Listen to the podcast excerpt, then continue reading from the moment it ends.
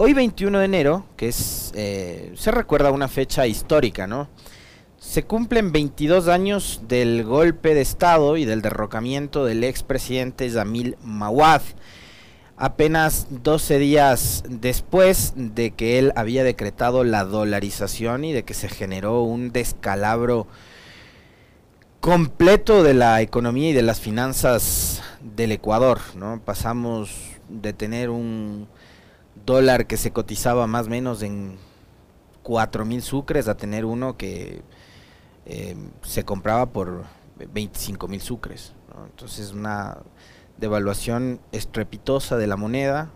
Desde ahí adoptamos la dolarización. Recordarán ustedes que hubo el congelamiento de depósitos. Miles de ecuatorianos perdieron sus ahorros, muchos de ellos jubilados que habían confiado en el sistema bancario, que estaba pagando unos intereses igualmente brutales. Y recordarán ustedes que ese banquero precisamente, que era Fernando Aspiazú, que era el que más intereses pagaba a través de su banco, el Banco del Progreso, fue el principal financista de la campaña de la Democracia Popular del presidente Mahuad, eh, de, además quien en su gabinete, en su gobierno, integró a Guillermo Lasso, actual presidente de la República. Un gobierno auspiciado y financiado por banqueros, y vean ustedes el final que tuvo, ¿no? Aquel veintiuno de enero se juntaron un grupo de coroneles, supuestamente con el visto bueno de sus generales, con el movimiento indígena que para entonces había llegado a la ciudad de Quito, y fueron acogidos, como suele ser también ya parte de y una costumbre, por la Universidad Politécnica Salesiana. Eh, Y después llegaron obviamente al Arbolito, se tomaron el Congreso y finalmente se dio lugar al derrocamiento de, de Jamil Mahuad. Eh, horas más tarde se instaló, como muchos recordamos, eh, una Junta de Salvación Nacional que estuvo integrada por los militares, creo que por un general de apellido Mendoza, si es que la memoria no me falla, por Carlos eh, Solórzano Constantine, que había sido presidente de la Corte Nacional de Justicia, o Corte Suprema de Justicia, como era su nombre en aquella época, y por Antonio Vargas, que era el presidente de la CONAI. Una junta de salvación que no duró ni veinticuatro horas, ¿no? Porque al siguiente día, el veintidós de enero, en una rueda de prensa en horas de la mañana, casi madrugada, Gustavo Noboa, junto a la cúpula de las Fuerzas Armadas, era ya prácticamente posesionado, nombrado, ratificado como el sucesor de Jamil Mahuad, y era desde ese momento él el presidente de la República, ¿no? Así que eh, toda la zonada que fue liderada en ese momento, recordarán ustedes que ahí aparece una figura política que es muy polémica, que después supo cosechar Ese, esa explosión social, que es Lucio Gutiérrez. Llegó acompañado de eh, sus compañeros de armas, ¿no? De Fausto Cobo, del coronel Brito, de su propio hermano, eh, Gilmar Gutiérrez, que en esa época me parece que era capitán, y de coroneles como Patricio Acosta también, que después también formó, formó parte del, del, del gobierno de Gutiérrez. Posteriormente marcó distancia, y hoy tengo entendido que el coronel Acosta, que es un gran tipo además, vive en, vive en Manami, seguramente nos está escuchando, así que desde aquí le mandamos un, un fuerte abrazo. Gutiérrez supo cosechar, y fíjense ustedes que años después eh, un coronel del ejército que no era conocido hasta ese momento, termina convirtiéndose en el outsider de una elección que se la disputaban entre candidatos y políticos que ya eran conocidos. Eh, estaba en esa época Rodrigo Borja peleando por ser presidente, y finalmente Rodrigo Borja me parece que queda en un cuarto o quinto lugar en aquella elección de dos mil dos, y posteriormente pelea en segunda vuelta Lucio Gutiérrez con Álvaro Noboa, que se presentaba a su segunda eh, candidatura después de haber perdido en el noventa y ocho frente a Mahuad. Y Gutiérrez le gana a la billetera de Noboa, y le gana a Noboa, ¿no? Y claro, posteriormente Gutiérrez se convierte en una de las grandes decepciones de quienes veían en él eh, una posibilidad para romper el statu quo, lo que había sido hasta ese entonces eh, el control y el manejo político del país, entre partidos como el Social Cristiano, la I D, la A D P, que se habían ido ahí turna, bueno, también el eh, algunos otros partidos eh, que, que, que llegaron al, al poder antes, ¿no? Que estuvieron cogobernando, como el Partido Liberal hasta el ochenta y cuatro con, con el Partido Social Cristiano, que eran los partidos eh, predominantes a la, a la época, ¿no? Eh, había estado la Unidad Republicana con... con Sixto Durán Bazén, que tenía que tiene, tuvo siempre matriz social cristiana, con el Partido Conservador, que era liderado en esa época por Alberto Dajic, eh, y llega Lucio Gutiérrez a romper, digamos, de alguna forma esa ese dominio, ¿no? de, de, la, de la política tradicional, eh, fundando él un partido político a partir de esos acontecimientos del veintiuno de enero, ¿no? La Sociedad Patriótica veintiuno de enero. Y hoy recordamos precisamente esos veintidós años. Después, digo, se convirtió en una decepción porque más bien eh, Gutiérrez termina gobernando o cogobernando con todas esas élites, ¿no? Eh, en el gobierno de Lucio Gutiérrez estuvo también Guillermo Lasso. Acuérdense que Guillermo Lasso estuvo acompañándole a Lucio Gutiérrez en aquella visita a su par George Bush en los Estados Unidos, en Washington, en la Casa Blanca, donde Gutiérrez le dijo a Bush que el Ecuador iba a ser su mejor aliado en la lucha contra el narcotráfico. Eh, vale la pena recordar estos episodios, ¿no? Siempre vale la pena recordar estos episodios eh, para tenerlos frescos y para tenerlos siempre en, en la memoria. Y bueno, finalmente recordarán ustedes que el, el, el desenlace del gobierno de Gutiérrez también fue similar, ¿no? Él también cae a partir de una revuelta ciudadana que...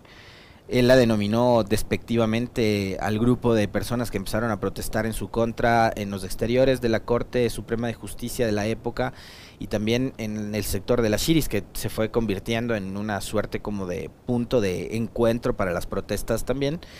Eh, los denominó eh, forajidos, ¿no? Dijo cuatro o cinco forajidos que están ahí protestando contra mi gobierno. Bueno, los forajidos después lo echaron abajo en una... tarde y noche de abril, eh, protestas que fueron también y que tomaron fuerza eh, y que fueron trágicas, ¿no? Ahí hubo incluso personas que fallecieron, un fotógrafo de nacionalidad chilena que murió por efecto de, de la intoxicación con los gases eh, lacrimógenos que, que reventaba el gobierno. Bueno, ahí está, episodios. veintidós años de la caída y derrocamiento de Jamil Mahuad, presidente de la Democracia Cristiana. ¿Quién hubiera creído que veintidós años después íbamos a tener otra vez un gobierno demócrata cristiano como el que tenemos? En fin, siete con dieciséis, profe, ahora sí cuéntenos, ¿qué tenemos para comentar? Temas actuales. Ajá.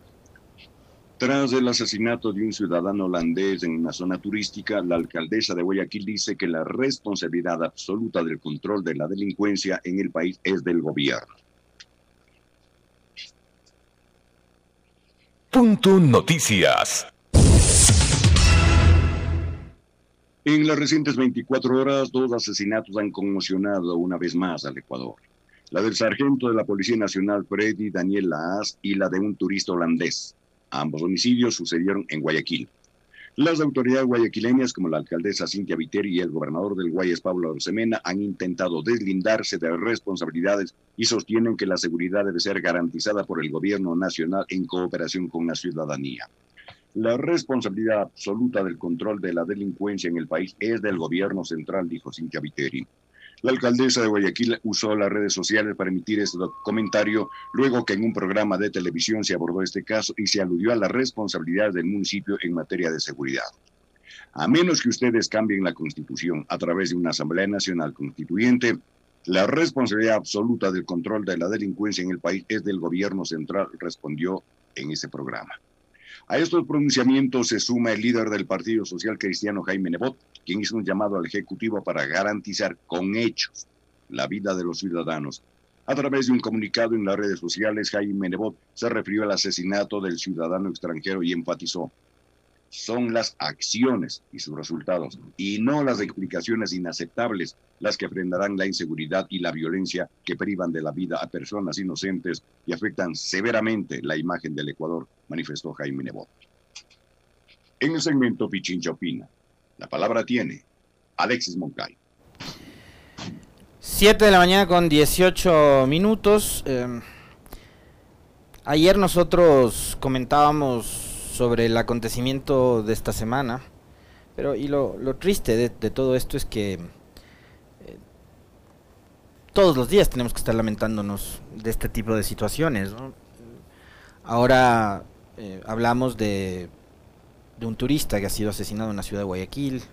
Hace pocos días atrás hablábamos de un adolescente de dieciocho años que fue asesinado y eh, arrojado en una quebrada de un río en la capital de la República de una forma inhumana. Y bueno, para irnos, para ir poco a poco desmenuzando estos temas, eh, primero yo quisiera, antes de, de, de ir de lleno al, al asunto de la seguridad como tal, eh, cuestionarme y cuestionarnos juntos sobre qué clase de sociedad es la que tenemos. Y yo suscribo plenamente con opiniones como por ejemplo la que ayer eh, tuviera en este espacio, en las entrevistas del doctor Jorge Acosta, y como lo han eh, manifestado en la misma línea algunos otros invitados que hemos tenido. La inseguridad, la violencia, los asesinatos por robo o otro tipo de, de situaciones similares tienen que ver con eh, una suerte de resultado o de consecuencia de lo que hoy tenemos como sociedad. Yo por eso les decía, quisiera empezar cuestionándome y cuestionándonos. ¿Qué tipo de, so de sociedad tenemos? ¿Qué tipo de, de Estado tenemos al servicio de los ciudadanos? Si hay la necesidad de robar en algunos ciudadanos, seguramente es porque, como decía ayer el doctor Acosta, porque no hay trabajo. Porque hay miles... cientos de ecuatorianos que ante la desesperación de querer llevar un pan a su casa o de poder eh, solventar con los gastos de la educación de sus hijos, qué sé yo, se ven en la necesidad de robar, y vemos que cada vez la forma de robar es más violenta. Ojo, no estoy justificando, vayan a entenderlo mal, pero a mí me parece que sí hay una conexión entre la crisis que vivimos actualmente, que tiene que ver con, además, no solo lo económico, sino con una crisis también de valores, con una crisis por temas de deshumanización. Por eso yo les, les planteo esa pregunta de que qué tipo de sociedad es la que tenemos, qué tipo de educación es la que estamos recibiendo, qué tipo de educación es la que estamos dando a nuestros hijos, qué tipo de mensajes también son los que enviamos a, a la ciudadanía. Y creo que ahí los medios de comunicación, por ejemplo, y quienes estamos al frente de una cámara, de un micrófono o en un medio escrito y, y generamos relatos a partir de la pluma, por ejemplo, y la palabra, creo que tenemos que ser lo absolutamente responsables para, sobre todo, dejar también de incendiar eh, el entorno con esos discursos eh, llenos de, de bronca. Creo que ahí también tenemos que hacer un mea culpa. Tenemos, digo. Tenemos que hacer un mea culpa absolutamente todos quienes también tenemos algún tipo de, de espacio eh, a la hora de generar, por ejemplo, opinión pública. Yo, créanme, valoro como el que más eh, la posibilidad de estar aquí conversando todos los días con ustedes. Porque además yo no es que les digo a ustedes cómo es que tienen que, que pensar o cuál es, cuál es la, mi verdad sobre tales o cuáles acontecimientos. No, esta es una, esta es una valiosísima oportunidad que tengo yo y que trato de aprovecharla al máximo todos los días para, to, sobre todo, generar conversación con ustedes. Porque como les suelo decir siempre, eh, nosotros eh, sí valoramos y mucho la retroalimentación que ustedes nos generan con sus críticas, con sus comentarios, cuando estos también son respetuosos, ¿no es cierto? Entonces creo que hay que saber valorar también aquello. Y estos espacios de opinión nos permiten a nosotros también generar esos relatos para formar pensamiento. Yo también me voy formando pensamiento todos los días, leyéndoles a ustedes, retroalimentándome de los comentarios que nos ponen en las transmisiones o de los comentarios que nos ponen ya particularmente en las redes sociales personales, en Twitter, en Facebook, etcétera. Eh, a mí me interesa y valoro muchísimo su opinión. Por eso creo que esto es más una conversa, la verdad. Eh, y uno cuando está aquí es afortunado de estar. Pero esto hay que saber aprovecharlo. Y hay que saber también manejar los tonos de la conversación. Por eso es que yo ayer, de la forma más eh, respetuosa, pero lleno de indignación, lleno de indignación, le pedí al presidente Lasso y a su gobierno que tomen decisiones porque nos están matando. Y digo nos están matando porque créanme, créanme que yo, por ejemplo, he sentido como propia, eh, como que si se tratara de un cercano, la muerte violenta y el asesinato de Juan Andrés Medina, del joven de apenas dieciocho años. Y les planteaba ayer esa, esa inquietud. De verdad les digo, o sea, no es fácil ponerse en los zapatos de un familiar, de una persona que salió a pasear a su mascota y no volvió nunca más a su casa.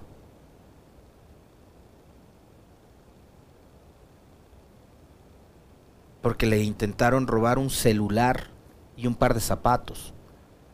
¿Se han puesto a pensar ustedes en esos mercados irregulares donde venden cosas robadas? ¿Cuál puede ser el valor comercial, entre comillas, de un celular usado y de un par de zapatos gastados? Yo no sé, nunca he comprado cosas robadas, pero yo me imagino que no deben costar más de treinta, cuarenta dólares. Artículos robados, gastados, usados. Y esos treinta dólares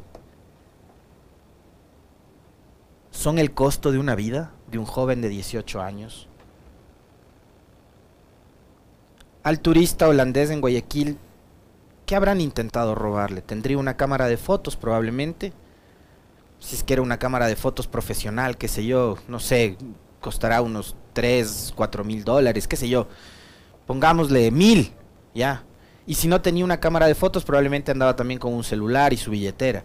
Y capaz que entre todas las cosas que tenía, incluido dinero en efectivo, digamos que tenía doscientos dólares. Ya. La vida de un turista holandés, puede ser este francés, inglés, argentino, brasileño, colombiano, de donde sea. ¿Ustedes creen que la vida de un turista cuesta doscientos dólares?